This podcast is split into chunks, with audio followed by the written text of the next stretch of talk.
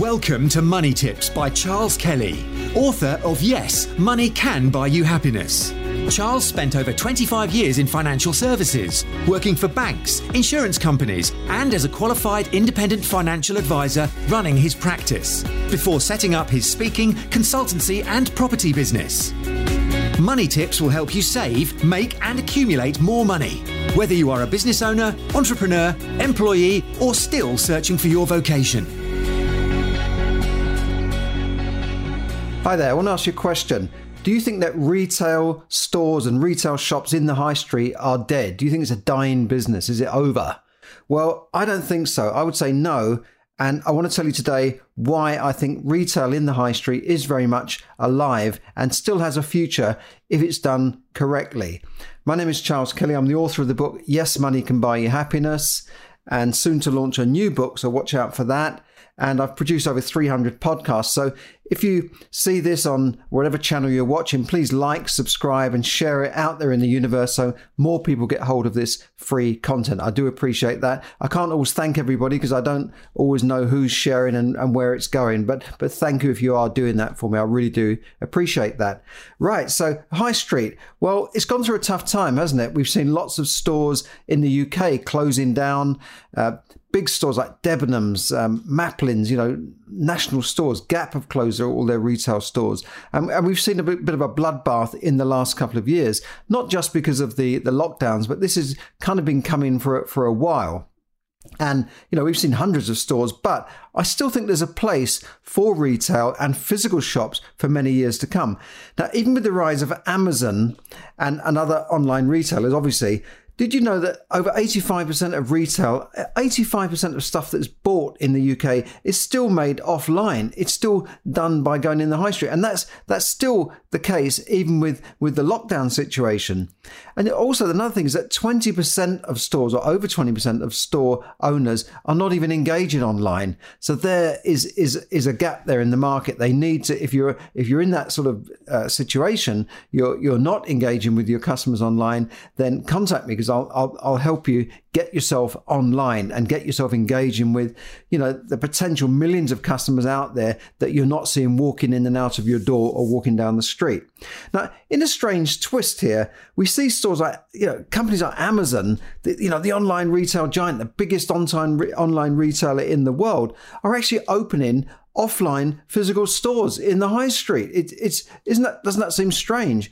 And and Apple you know, Apple doesn't need a shop really, does it? But I'm sure they make a lot of money from their stock. You know, they've got huge flagship stores. I mean, multi million pound stores. It must have cost millions just to refit those stores with glass floors and, you know, fabulous stores in London, in, and, they've got two in London, uh, very near to each other, and, and most other uh, cities and malls, major malls, would have an Apple store, and that's like a hub of, of that place. You know, they, they, get people in. A lot of people go in there, don't even buy anything. They just charge their phone or look around or touch the products and that sort of thing. You know, they've changed the way retail uh, is done, Apple, but of course they've got their customer base already. Now, in, in another move, online retailers like like Gymshark and the Fashion Bible are set to open large stores in, in the high street, bricks and mortar shops in prime retail space next year.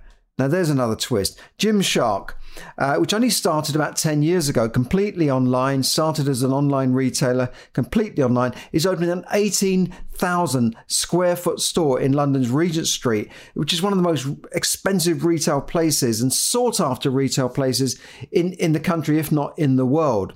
And just down the road, uh, in, in Oxford Street, we see that London's luxury department store group, Selfridges, you may have seen that in London, is now being sold to the Thai conglomerate, conglomerate uh, for four billion. Now, Selfridges is a fabulous store. I've been using that, that that store for years since I was a child. You know, I, I love that store. Uh, it's got something special about it. It's, it's it's a bit like Harrods, but not not in Knightsbridge. It's a few miles away in Oxford Street, which is a, a sort of busier, uh, perhaps less slightly less upmarket retailer than than uh, Harrods, but still an, an iconic store. I mean, you see it in in in in Oxford Street, in the prime place between Marble Arch and Bond Street. I mean, it takes up a whole block. You know, it's it's a huge big block of uh, a building that that's got basements. It's got you know multiple floors.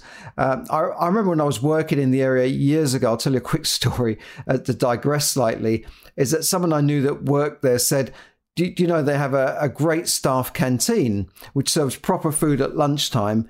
And you know, if you know the way up there, you can just go in there. They're not going to uh, uh, sort of ask any questions.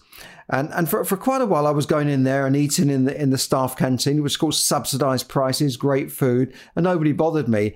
And and then they started finding out that you know they, they had something like I think four thousand staff and and they were serving five thousand meals a day. I thought something's going wrong here. So they started asking for passes and that sort of. I mean, you couldn't do that thing nowadays, but it was just a funny thing. I mean, I wasn't ripping them off or anything. I was just going and enjoying their food. I was a customer of theirs as well.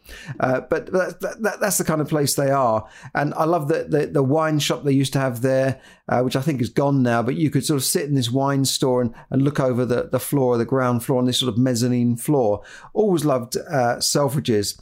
Uh, but uh, it's been owned by a family and uh, for many years and are now selling it off. But this this this company's not only got the the the the, the Oxford Street store, but they've got 25 outlets. Uh, including branches in Dublin, Netherlands, and Canada. Uh, so it's, it's an iconic store founded in 1908 by the, the US retail magnate called Gordon Selfridge, funny enough, and it was featured in a TV drama on ITV a couple of years back. Now, the current owners are the billionaire Weston family, uh, agreed the sale terms with the, the Central Group, um, according to the Times and the BBC. So that's another thumbs up, really, for retail. They don't think it's dead, do they? They're, they're investing four billion in, in UK retail stores. Now, the Central Group is, is a group started in Bangkok, 1956, and is still a family-owned group. And the business has, has, has been taken global by the Sun's owner, Samrit. I can't even pronounce the name, but it now boasts 3,700 shops around the world, from supermarkets to electronic outlets and department stores in Europe. Strange enough, I, I, don't know the company, I've never heard of them, but 3,700 shops. And they're obviously not pulling back, are they? They're going for it. They're, they're now investing 4 billion in the Selfridges group and and they've changed a lot. Selfridges. I mean, in the past, much of their their the, the, clothing they sold. I mean, because it is mainly clothing and department stores, but much of the clothing stores was was Selfridges' own brand. You could buy a Selfridges own. You look in the label, it was Selfridges or or Harrods. You know, it was own brand stuff, and it was very good stuff as well. But now they're they're mainly uh, a, a, space for outlets. So if you go in there now, you'll see Hugo Boss, you'll see Cerruti and Gucci, and, and, and they've got they rent space in the store. So it's a massive, really rental business now. They just rent space to the store. So you'll you know you'll see all the the gym wear won't be Selfridges gym wear. It will be somebody else, maybe Gymshark's or whatever. But you know that that has changed. But they're still doing very well as a company. It's very much a hub in that part of, of Oxford Street, and people go there to eat and and the lovely food stores as well. Uh, so so it's interesting that you know it's a big thumbs up for for retail.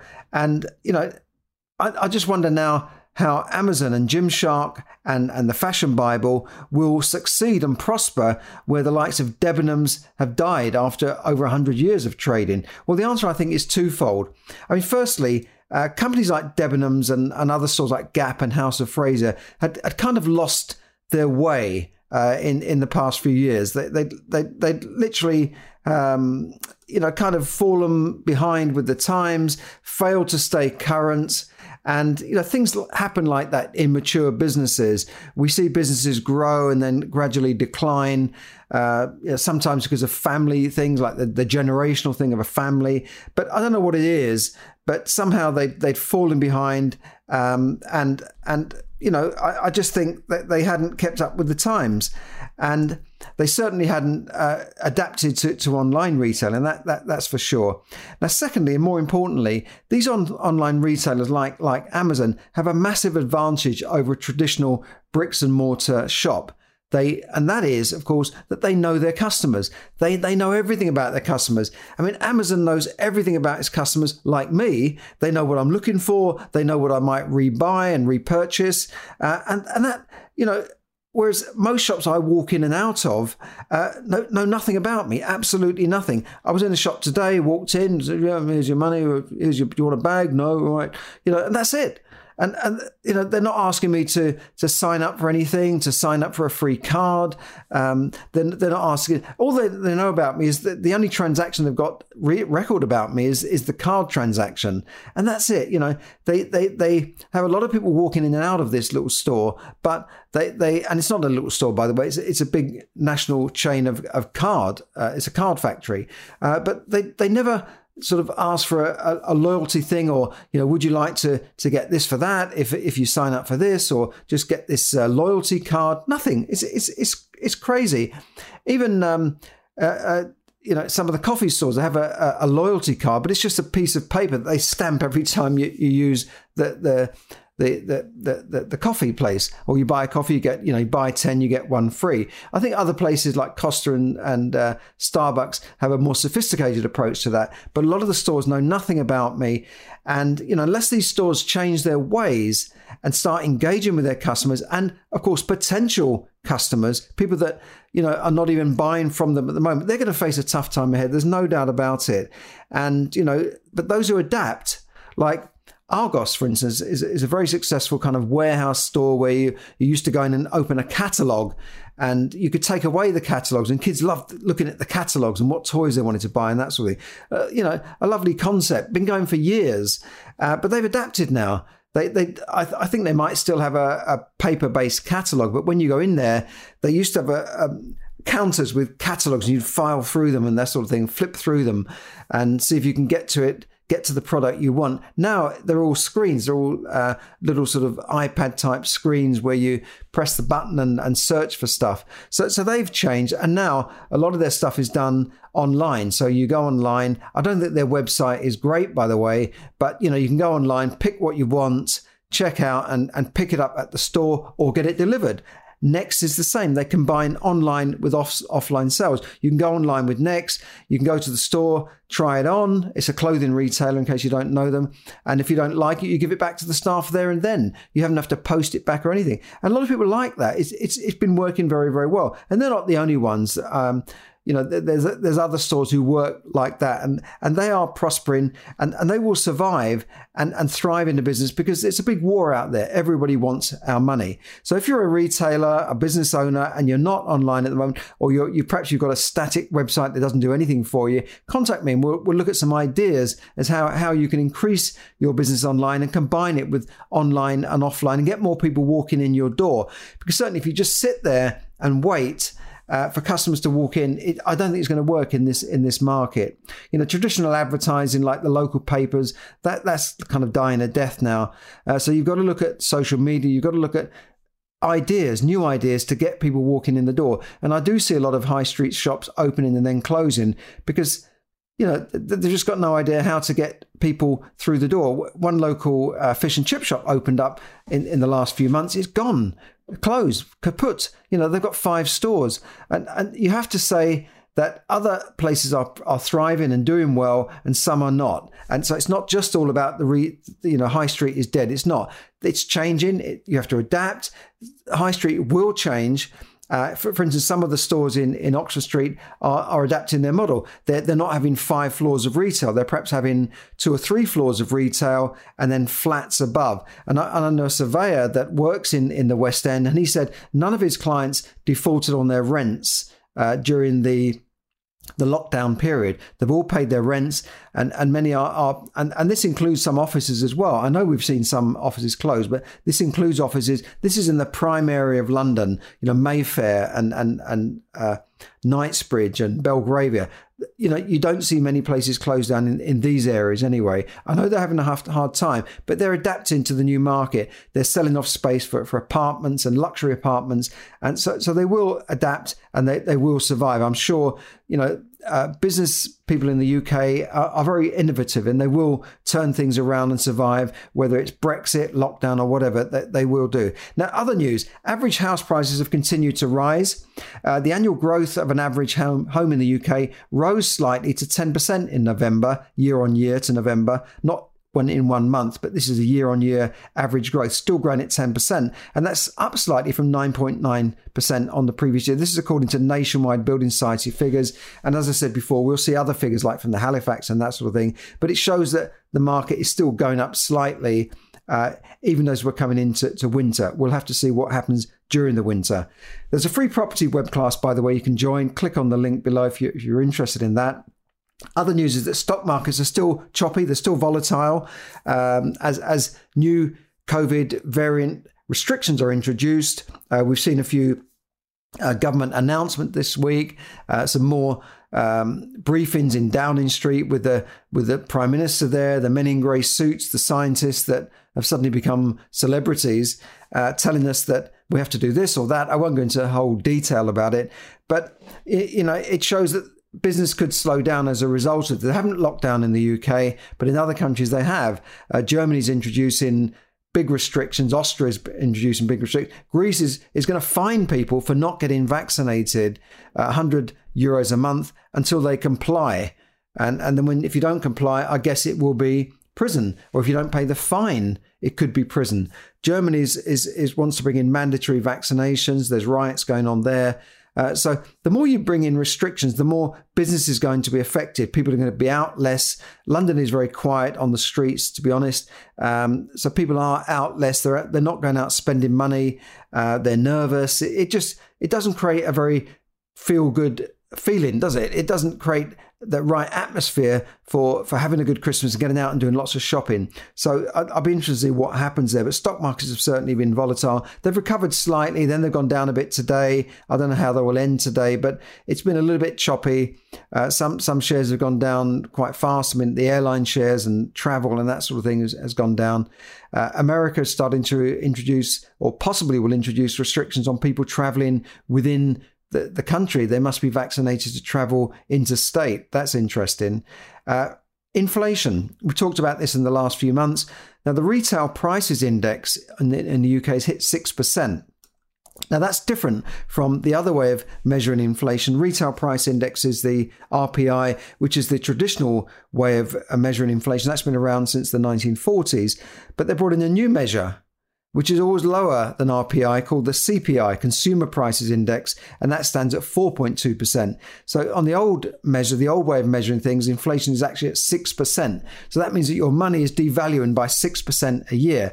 So every £100 you have will buy you know 94 pounds next year based on on the current rate of inflation and we're seeing this all over Europe uh, we're seeing it in America as well some countries like South Korea have, have introduced uh, interest rate rises uh, so we'll have to see. Most of us know that uh, prices are rising much faster than even the 6% RPI and, and the official rates. You know, fuel prices have gone up enormously, and, and natural gas prices for heating. Uh, for some people, are going to pay double for their fuel uh, uh, if uh, prices, their fuel costs this year compared to next year. If they've happened to be unlucky enough to you know not be not be in a fixed rate deal or their fixed rates ran out just now and they have to renew it. And and they're finding that they've been quoted double the prices. Uh, average uh, prices uh, can, can, be around last year uh, were, were, about eight to nine hundred pounds a year. Now they've been quoted seventeen hundred pounds per year for for the same thing. So we're, we're seeing things change. So we know that um, raw materials in building and and for, for restaurants and that's gone up a lot more than than the official six percent or four point two percent, and that's the same in America as well. So they're they're kind of I don't really trust these figures. Could interest rates rise in the UK?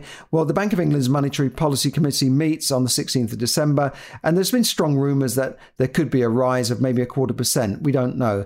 Uh, if that happens, then I, th- I, I, would expect stock markets to fall, but we, we don't know what will happen. So, you know, look, the important thing is financial education is your best investment and the key to, to building wealth and keeping wealth. So never stop learning. Do keep watching my free podcast, listening on iTunes, watching on YouTube channel. Uh, keep keep checking those things out. And I cover financial education in my book. Yes, money can buy you happiness. I've got a new book coming out very shortly, which you can order on Amazon. Uh, and and if you're interested in property, uh, I, in conjunction with a, a friends of mine, another a company, there is a free property web class so you can sit at home on the evening of 8th of December. It's a great, great web class. I always tune in on these because I can always learn uh, a lot from these things. It's going to be 120 minutes of content, not fluff. So, so it will be education, how to invest in buy to let properties, raise finance, and build a, a property portfolio that could see you into your retirement. A lot of people haven't got proper pensions nowadays, so that's why they're turning to property. You'll learn proven property investment, investment strategies, uh, guided through the best way of, of buying cash flow properties, uh, learning how unlimited finance is available, not necessarily from mortgages or banks, learning how you can buy properties without even using your own money. So look at that. You can earn 10% income with only 10% of your uh, personal time.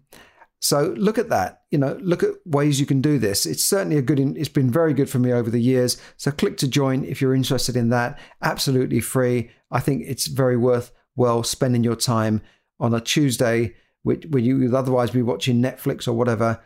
Click to join that right now. Thanks very much for listening, and I'll see you soon. Bye for now. Thank you for listening to Money Tips.